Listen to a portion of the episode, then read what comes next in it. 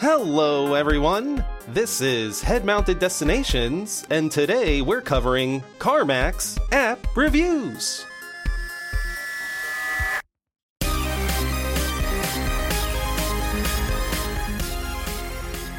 Hello and welcome to Head Mounted Destinations. This is a podcast about VR and VR game development. We provide our perspective as game developers and provide you a peek behind the curtain into the world of game development. My name is Matt. I'm a gameplay engineer. And I'm Carlos, your friendly neighborhood game designer. Today we are talking about Carmack's app reviews. Now, John Carmack is pretty much the closest thing we have to royalty in the game development world. He's like a living legend. He was the programmer on Wolfenstein 3D, Doom, Quake, and those games, which basically jump started the entire modern FPS genre. And he's responsible for pioneering a number of well known techniques, especially in rendering technology. And in 2013, he became CTO at Oculus, applying his considerable engineering talent and experience towards improving VR. In 2015, he published a series of public critiques of Gear VR games. Gear VR was the platform where you would slide your smartphone into a headset holder and it would render VR images to you. He has brought that format back with the first of hopefully many app reviews, um, where he takes a game that developers have submitted for him to critique or review and sort of goes down and in very minute detail says what's good, what's bad, how could this be improved? And the format is super interesting. It's it's very much like a bunch of bullet points. We'll put links in the show notes, so if you're curious to read these things, check it out in the description of the YouTube video or the show notes on our website, headmountedpodcast.com. So, what is the single most interesting thing about these reviews to you? The most interesting thing about these reviews, at least for me, is seeing how much mine and or our sensibilities align with someone who has such a wealth of experience and knowledge. While I don't have as much like programmatic skill as him and and on the technical execution side of his notes, he does a great job at like really pinpointing what could be causing the problem that he identifies. While I can do that to a much lesser degree, it's awesome seeing him call out these things that I would be calling out if I were playing it for head mounted destinations or if I were playing it to write about it on my designer blog. That's just really cool to see him making these notes like, oh, like the button, you know, shouldn't really be this size. And hey, if you're translating this classic arcade game to VR, then justify why you're translating it to VR. Like he writes that in black and white text. And that's something you and I hit on a ton in the show. And I think most recently we kind of said that a bit about Path of the Warrior. And it just feels really cool to kind of be like, oh, I'm not the only person thinking like this. That's great. Right. That definitely resonates with me. It is validating to a degree. I think it's also a little bit depressing. Why? So Carmack said a while back that he was disappointed with the like pace of development or or innovation in mm-hmm. VR, which like clearly shows that that's sort of what he was going for bringing you know doing this new app review there there are two levels to development or like innovation in VR at base level there's things that are known that you can execute upon to make the experience better. At the higher level, at the second level, there's true innovation and theoretical insights which I feel like our discussions tend to tilt towards because we can see past the lower level issues in a lot of experiences. We still touch upon them, but then yeah. we, we say, you know, looking forwards five, ten years in the future in a in a perfect world where the industry absorbs uh, lessons, you know, and actually improves on stuff, like what high level lessons could we use to make really great experiences? So those are the two two levels. There's a baseline execution of things that we know, and then the high level of like forging forwards into unknown territory. And clearly Carmack is like just current state of things not good enough at a baseline level. People are disregarding known lessons. Mm-hmm. So I'm just going to go through and bullet point every single place where a known lesson is just blatantly violated and yeah. Yeah, it's so in that regard, it's like, oh yeah, it is kind of sad now that he brings it up that so many games still fail to just do things that aren't that hard to do, right? Setting up your UI text in a certain way or or not having totally black environments or what these are like very basic things that don't take a lot of development effort. It just takes precision and like an eye for detail, making sure all the boxes are ticked off. And that's not happening for a lot of games, even larger budget games. Yeah, dude. Part of me really wants Carmack to kind of be the VRC TRC gatekeeper, although that wouldn't help at all because like all the notes he's giving aren't necessarily going to stop someone from making it past like certification. But you do call out something that is very good, which is, hey, I like these games. I want them to get better. And I think it was actually his app reviews in 2016 ish era we saw him doing app reviews for the Gear VR, which didn't even have motion controllers. And I thought it was like such a fun kind of historical insight reading through his post on like the two Gear VR apps. He's like talking through and he's like, man, tapping the headset sucks. Like, but you know, shooting like a fire hose that you can't control from your head is also kind of shitty. I really wish we like packaged controllers with this VR headset. And so I find that type of stuff like really useful, at least from a historical context. Like you know oh this guy you know he he has cared about VR he has been uh, preaching these, like you said, these VR standards or like these good practices since before we even had controllers. Like he was calling out, like, dude, we need controllers. We need this. We need that. And like he's still going at it now. And I really hope that he is able to like continue putting in the time to do these app reviews. They don't seem like they take too long, but I don't know his process or anything. I just see the output at the end, which is this usually kind of like cleanly formatted almost bullet point, but each bullet could be like two to six sentences type of like list of things. So, uh, like you mentioned before, uh, this button was having some Z fighting, or like, why is it that when I'm flying around this world, I only fly around on the like X axis. I don't have access to the Y and the Z. If I'm in VR, I should have access to all three.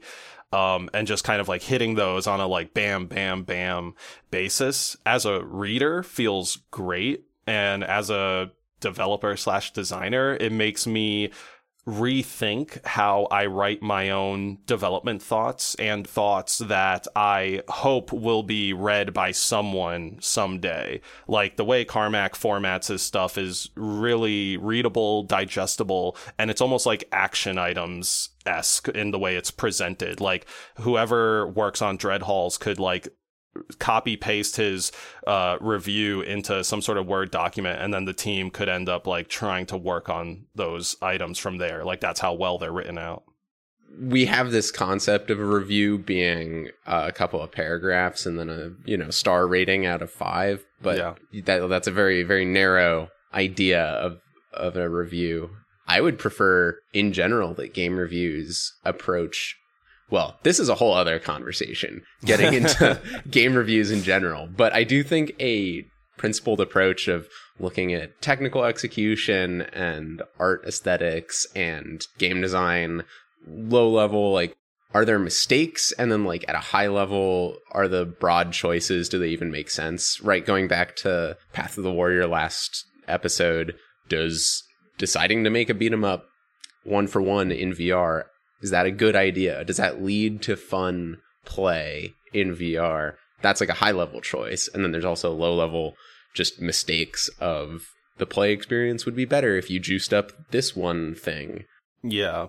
And I think it's interesting to note that at the top of the review, uh, whether it be Carmack or whoever is like posting this thing, they write to whoever is reading that like these are, you know, just one developer's thoughts. So the review itself is meant to just be like guidance, I guess, or maybe just for legal reasons. Like they have to put this disclaimer that it's like, this is guidance. This isn't like a prescription on how to make your game pass in the uh, submission part of the process.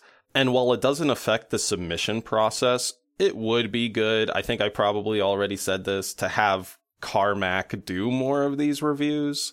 Yeah, if for no other reason than to make people think twice before putting out a VR product that has easily fixable issues. I mean, speaking from a developer standpoint, I have seen this happen many times where there are low hanging fruit, easy to fix things, but through the mysterious and magical process of game development and triaging and scheduling and prioritizing, mm-hmm. these things just don't get done before the ship date.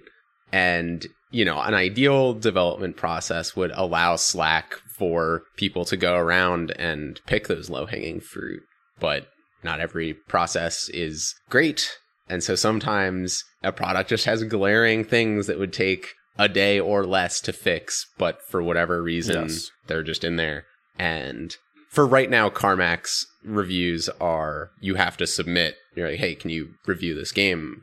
But the idea of someone going around with a lot of authority trashing games without having you have to submit it in a form, or perhaps having the oh, we have to submit it because it's a good mark of approval. Yeah. That little bit of friction might make people think twice before skipping over like really obvious fixes that wouldn't take that long okay, f- uh, like a really good idea and just a funny idea. And I got to get the funny idea out first. I love the picture of John Carmack being this kind of like the Devil Wears Prada type character stomping around the Oculus studios, just like, oh, I'm going to get my hands on Swarm and we're going to find out if this shit's fucking worth it. like, like he's just, he's just really ripping into like anything he could get his hands on. and on the more serious side of things, I think it would be great for these Carmack reviews to come with some sort of uh, seal. Like I'm thinking of like the Nintendo seal of approval or like the food ratings on a restaurant. Like if I'm scrolling through my uh, w- bringing this into the uh, titty lens that we have created and indecision specifically within that lens, if I'm looking through all my Oculus like uh, icons of games and then I see like a little like blue I don't want to say blue verification check mark but you know like like Carmack's golden face like like right. plastered onto the bottom right corner of the game and I know oh shit Carmack liked this one. Okay, this one is okay. I, or, or rather, it's not even that this one is okay, but this one exceeds being okay because Carmack isn't going to settle for okay. Like we can already read that in just two of his reviews. And who knows, maybe it gets a little shady and shifty if you have just one guy giving out these like seals of approval having a single person in charge of something that is actually systemically within the ecosystem of like blue checkmark or whatever, that's that's questionable. Yeah, but what about the seal of approval in general? Yeah, I mean certainly having something like that would get me to think about buying a game more than other games, right? Game pops up, oh shit, this one has whatever mark. Yeah. Like, oh, it's it's at least going to be good the fact that we're talking about this kind of speaks to a sad dilution of the things that are supposed to be that, right? Like yes. game game reviews in general where you have publications or whatever that put out reviews and give ratings and it's like, "Oh, 10 out of 10 from I don't know, IGN, Rock Paper Shotgun, whatever." Mm-hmm. Like ideally that's supposed to be the thing. Some third party go, "Oh, I like the opinions of these people. I'm going to trust this." And on top of that, having strict TRC, VRC checks at the platform level. Okay, let's take a quick moment to step back. Listener, if you don't know what TRC or VRC is, these are basically checklists. TRC, technical requirements checklist, VRC, virtual reality check but these are both basically just checklist of things that your game needs to hit. So as a developer, right, when my game is ready, it's past beta, and I'm like, dude, this is it. Like, this is the game that's going to go out on the store shelves. You need to pass VRC and TRC to actually make it onto store shelves. So you take a build of your game, you send it to whatever platform you're sending it to, whether it be, say, like Steam, Sony, Oculus, what have you, and they do their technical checklist and they do their virtual reality check. So for Oculus, this is covers things like uh, when you launch the game, it has to load in a certain amount of time. Or when you take off the headset, the game has to pause. Or the game never leaves you stuck at any point. Like if you die, you can respawn. Uh, the game doesn't lose your data. Very functional things like this. And then has more quality things like if you see your hands or controller in the game, they have to match the position of your hands or controllers in the real world. Or don't use a font smaller than 24 point font. Right? That's like if you buy a game on PlayStation, it meets a certain quality bar because it has passed TRC. And even that is like loosening a little bit, right? With what Cyberpunk being a total mess at launch and somehow managed to get past that process. So Yeah. I think both third party game reviews and platform level technical checks have loosened, perhaps in the face of just the total deluge of games. You know, so many games are coming out nowadays. But there, yeah, there is no strong guide star for a consumer to go, oh, this game is going to be quality. And so I think that's like Mhm. what you're suggesting is really a, a symptom of that of like oh, i just need i need someone else to go through and verify A hundred percent, yeah, and that's what the reviewer was there for. Like the reviewer is still there. I mean, also is the let's player and the yada yada. But like, yeah, these people who are meant to play the games for us and let us know if they're good or bad. One, there's too many games for them to cover. Two, they don't have enough funding to cover it. Like, I, I can't find nearly enough VR coverage, especially if it's like a new title. Like, let's say Sniper Elite VR, right? The only people who are having access to that are the ones who paid for it or are being paid to access it. So, like, mm-hmm. I'm sorry, I can't exactly like trust your opinion. I'm more trustworthy of like the dude on YouTube who made a four minute video showing me his literal body literally playing it and him not necessarily having fun than some fucking canned footage from a bigger publication who are like, this game's amazing and it hits the technical side right and I like shooting Nazis. Meanwhile, the four minute review guy is like, I like shooting Nazis, but this is a glorified wave shooter. I think we should pass on it. And it's like, all right, thank you for getting to the point and thank you for showing me gameplay of what you're actually talking about.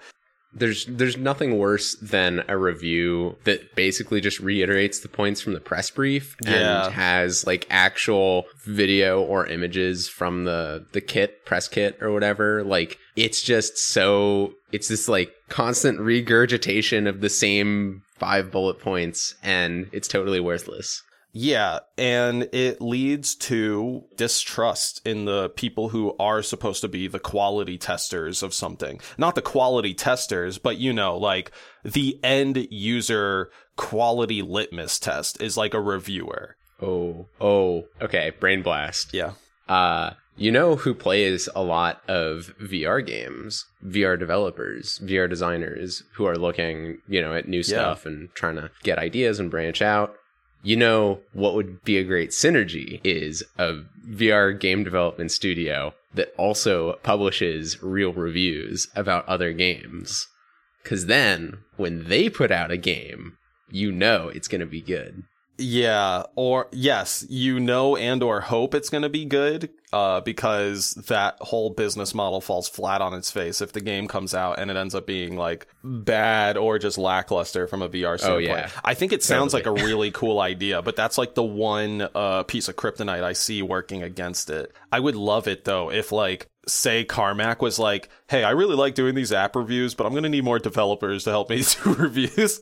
and then there's just there's just this like garage somewhere near like Facebook Studios, Oculus Studios that is like just Carmack and like six other people playing VR games and like typing up notes on them.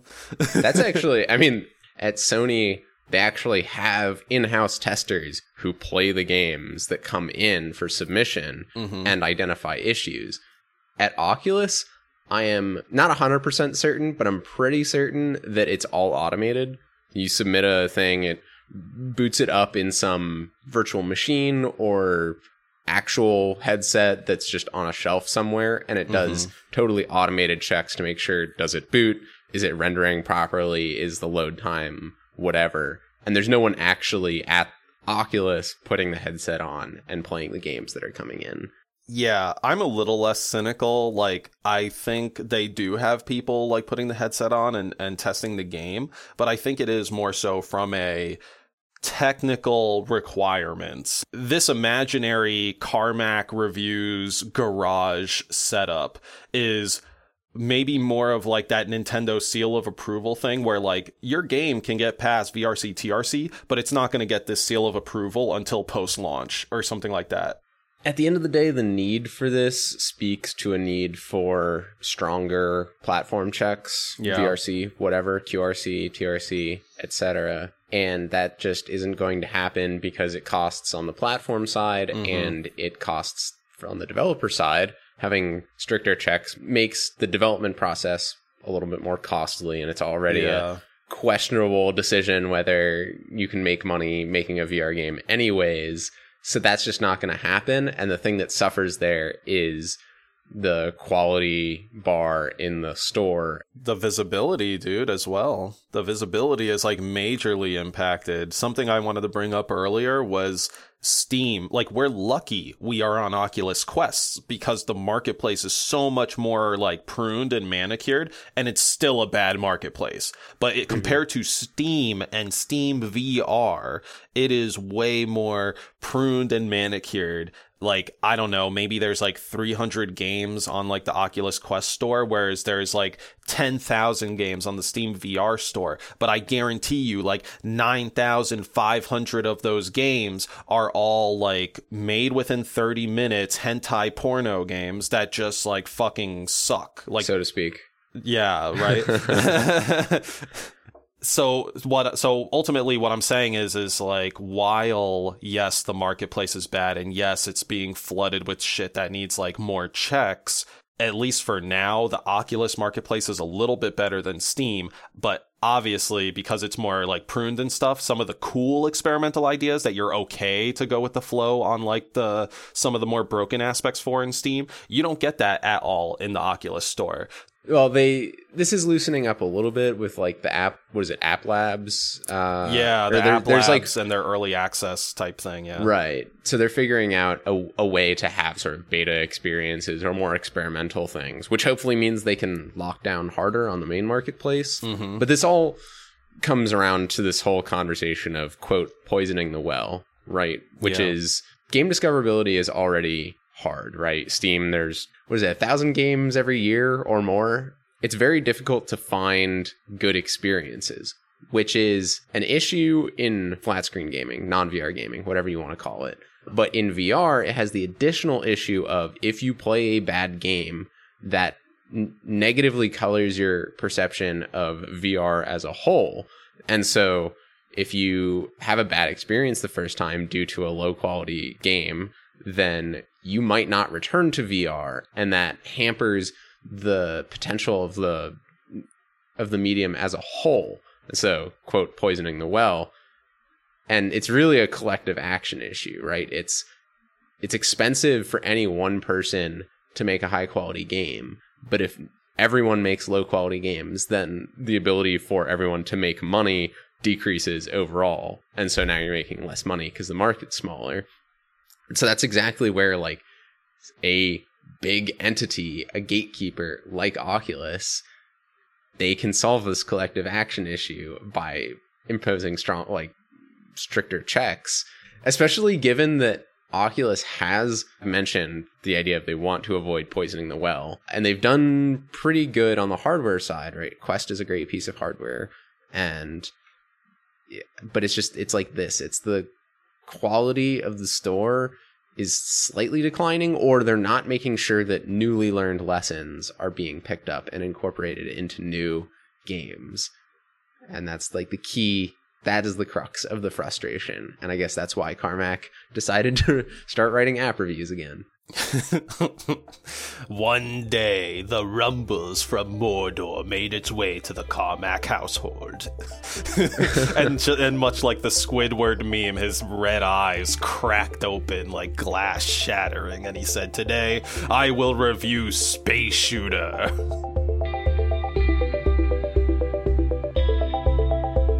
If you liked this episode of Head Mounted Destinations, please share it with your friends. Word of mouth really helps us out.